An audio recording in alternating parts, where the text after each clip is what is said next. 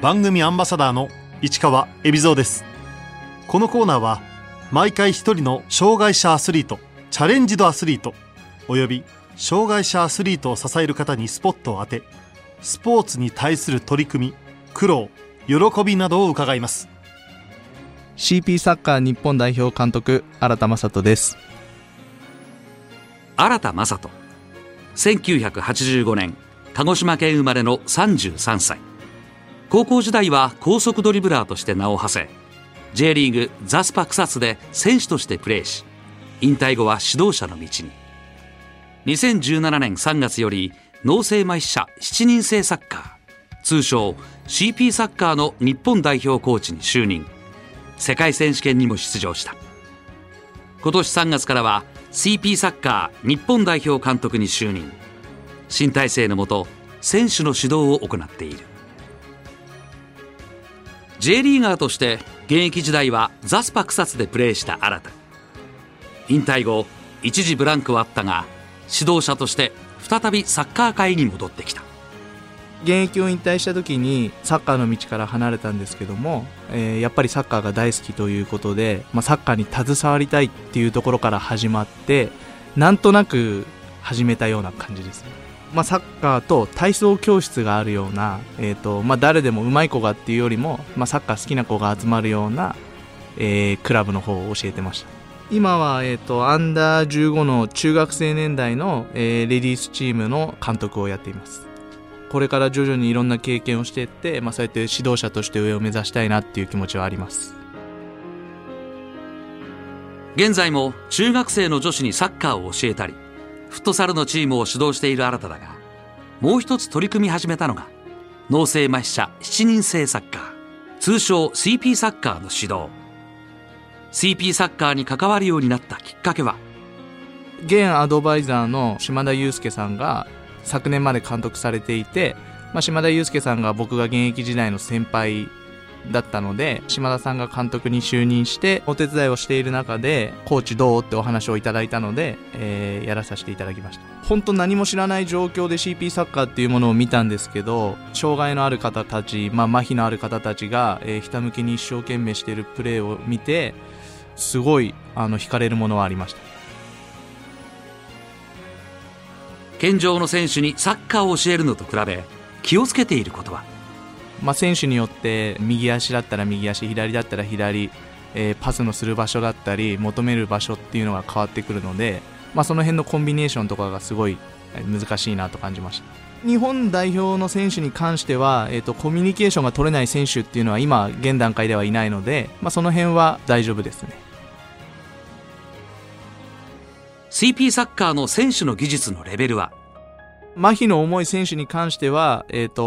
ニックっていう部分ではなかなか難しい部分はあるんですけど、障害の軽い選手に関しては健常者とそこまで変わらずにプレーができる部分があるので、そこは求めています。選手によって麻痺の程度が異なるが、基本的に両者が同じフィールドで戦う CP サッカー。チーム編成上、ルールは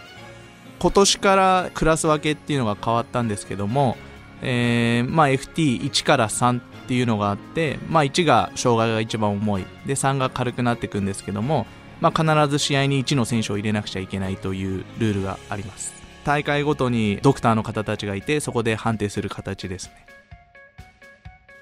その他、通常のサッカーと CP サッカーの主な違いは、まずコートが狭くなるのと、ゴールも小学生用ゴールになるのと、あとオフサイドがないのと、スローインも、肩麻痺がある選手もいるので、通常とは違って下からボーリングのように転がすのも大丈夫なルールになっています。現役時代 J リーグザスパ草津でプレーした経験の中で、今の監督業に生かされていることは、僕自身が、全く活躍現役時代できなかったので、その時に選手の頃は、諦めたりだとか腐っていたことがあったので、そういう選手に対してのアプローチを、一番に気をつけながら自分の経験したことを伝えられるようにしています。代表監督として選手を指導する際には、地元埼玉のサッカークラブで女子中学生を指導したり、フットサルのコーチなどの経験も大いに役立っている。現場での経験が一番なので、毎日常日頃指導の方はさせてもらってるので、その辺が CP サッカーの代表のトレーニング行った時にも必然と生かされてるのかなと思っています。現役時代、新たが影響を受けた指導者は高校時代にお世話になった鹿島学園高校の鈴木雅人監督ですかね。当時はすごい本当厳しくて、もう顔も見るのも嫌なぐらいだったんですけど、やっぱり今になって、高校時代があったから、今の自分があるんだなっていうのを一番に感じています。指導していて楽しみな選手は障害が結構重い選手で大野っていう選手がいるんですけども、その子はもともとフットサルをやっていた選手で、テクニックがあるので、ドリブルを極めて個で突破っていうところとかを求めて期待している部分はあります。彼もすごい強い気持ちを持っている選手なので、共に本当、世界で活躍できるような選手にしてあげたいなとは思っています。ここ最近 CP サッカー日本代表の指揮を執ったのは安永宗太郎、島田雄介、そして新田と元 J リーガーの監督が3代続いている。特に前任の島田雄介前監督からは大きな影響を受けている。島田監督は僕自身も本当現役の頃から尊敬している先輩で、実際1年間コーチとして帯同させていただいたんですけども、選手に対するアプローチだったり、僕だったら怒ってしまうんじゃないかなっていうところを我慢してたりだとか、本当選手をよく見てるなっていうのを一番学びました。もう私生活も全てですかね。基本的には、僕も島田アドバイザーもそうだったと思うんですけど、健常のサッカーと同じような戦術で、守備のところも攻撃のところも、攻撃だったらパスをつないで、崩していくだったり、守備のところだったらしっかりシステムを作りながら守るっていうのをやっています。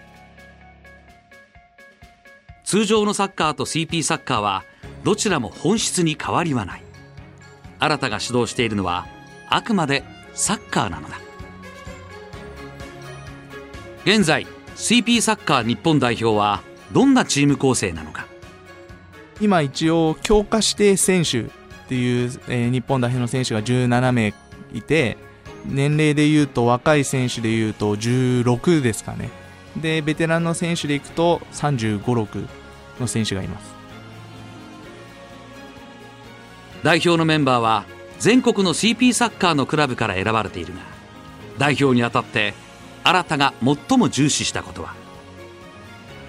まず選考会をやった時に、エースになるような選手もちらほらいたんですけども、一番に考えたのは日本のために戦える選手、チームのために戦える選手っていうのを基準に選びました。日本のため、チームのために戦えるプレイヤーで中心となる選手はゴールキーパーの柳秀行っていう選手ですかね。とにかく熱い気持ちと、強いメンタルを持っている選手ですね。柳は35だったと思うんですけど、将来が楽しみな新戦力もいる。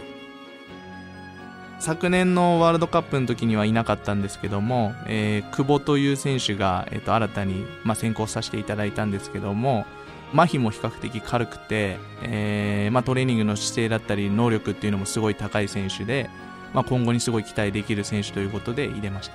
各クラブに聞きながらだったり、あとは、セレクション、選考会っていう形で、4月に行ったんですけども、そこで選考させていただきました。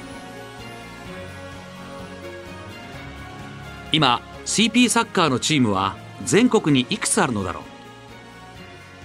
う。全国で8チームですね。まだ行けてないんですよね。9月に岐阜に行ったりするんですけども、これから遠征は、岐阜だったり、相手はこれから、国際試合になるので、海外とかっていうのも増えてくるのかなって思ってます。現在新たが代表キャプテンを任せている選手は昨年から引き継いでいる浦っていう選手をやらしています。まだ若い選手なんですけど、比較的おとなしい選手だったんですけども、キャプテン、島田監督の時から、やらせる中でだんだん頭角を現してきて、責任感も強くなってきて、チームをまとめられる選手になってきたのかなと思ってます。まず、自分から声をかけるようになりましたね。周りの選手だったり、あとは僕のところに積極的に話しかけてきたりっていうのが増えてきました。 CP サッカーの強豪国はイラン、ブラジル、イングランド、ウクライナですかね。もう力入れてる国は本当にレベルが高いので。日本代表は今世界の中でどのあたりのポジションにいるのか。世界ランキングが今14位です。上がってると思います。アジアでの当面のライバルはイランですかね、強敵は。ただ今の現状だとイランにはちょっと手が届かないかなっていうレベルの差があります。 CP サッカーはパラリンピック種目だったが、日本代表はおととしリオパラリンピック出場を逃してしまった。あいにく東京大会から競技は除外。復活に向けてどんな動きを。各大陸で、アジア予選だったりアフリカ予選だったりいろんなところで予選をやって、とにかく大会を増やして普及っていうのを目指してるっていうのをお聞きしてますね。日本でやる際は、トレーニングマッチを組んでいるので、試合会場に来ていただければ試合は見れるようになっています。会場は本当それこそ千葉だったり東京、神奈川、関東近辺でやっています。 CP サッカーの全国大会は毎年いつどこで行われているのか。10月末です。岐阜で行うようになっています。個の能力、個人でどれだけ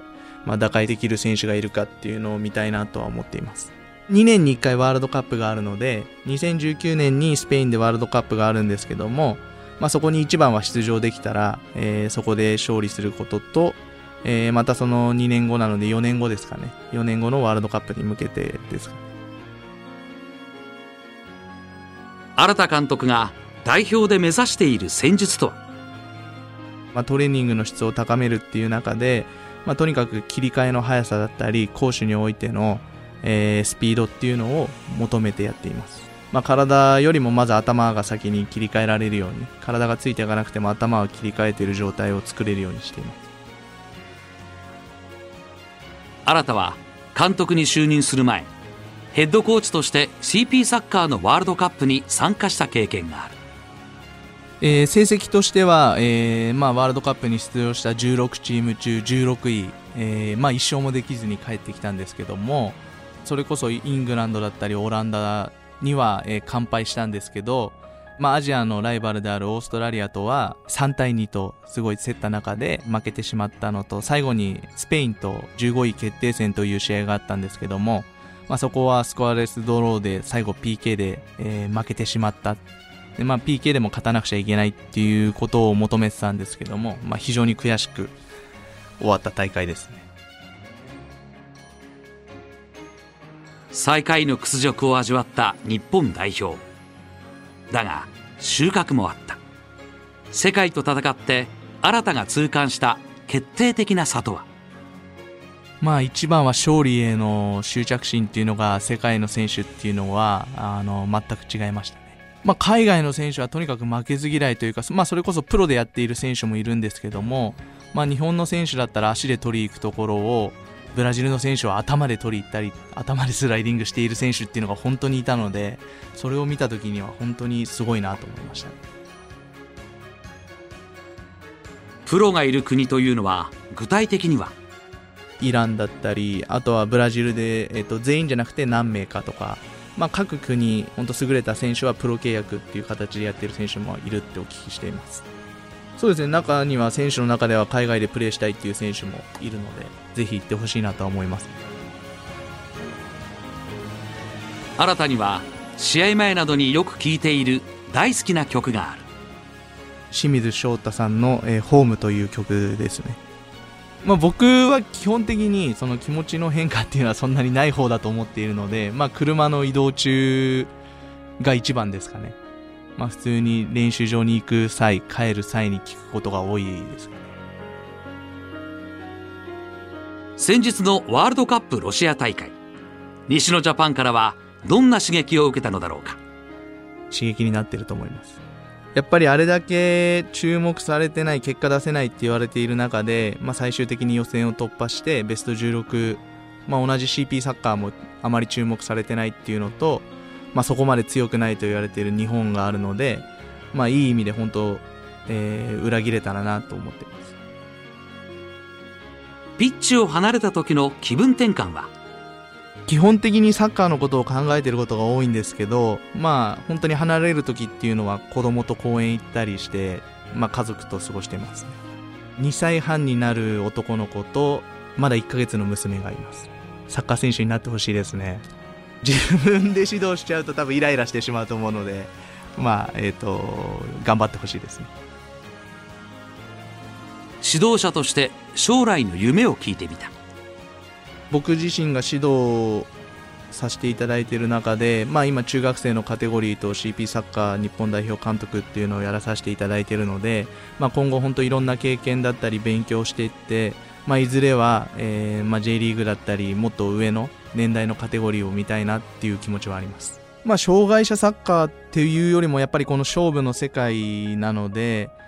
勝つためにどうしたらいいのかっていうのを常日頃考えるようになったので、その辺がプラスになってるのかなと思っています。改めて日本代表指揮官新田にとって CP サッカーの魅力は、一番はやっぱり感動した、すごいねっていうのを一番言われますね。本当に足を引きずりながらだったりぎこちなく走っている選手が一つのボールを一生懸命ひたむきに追っている姿っていうのは、誰が見ても惹かれるものがあるのかなと思っています。選手から影響を受けたこと、学んだことは、常には学ばさせていただいてるんですけど、一人の選手でいうと、もともと右利きの選手が右麻痺になって、今左足一本でプレーしているっていうのを最初聞いた時に、僕じゃ考えられないなっていうので、やっぱりそういうところはすごい勉強させられてます。最後に新田からメッセージをもらった。まず、CP サッカーっていうのがまだまだ知られていないんですけども、少しでも、CP サッカーっていうのを皆さんに知っていただきたいのと、練習を月に 1,2 回やっているので、会場に足を運んでいただいて、ぜひ一度見に来て、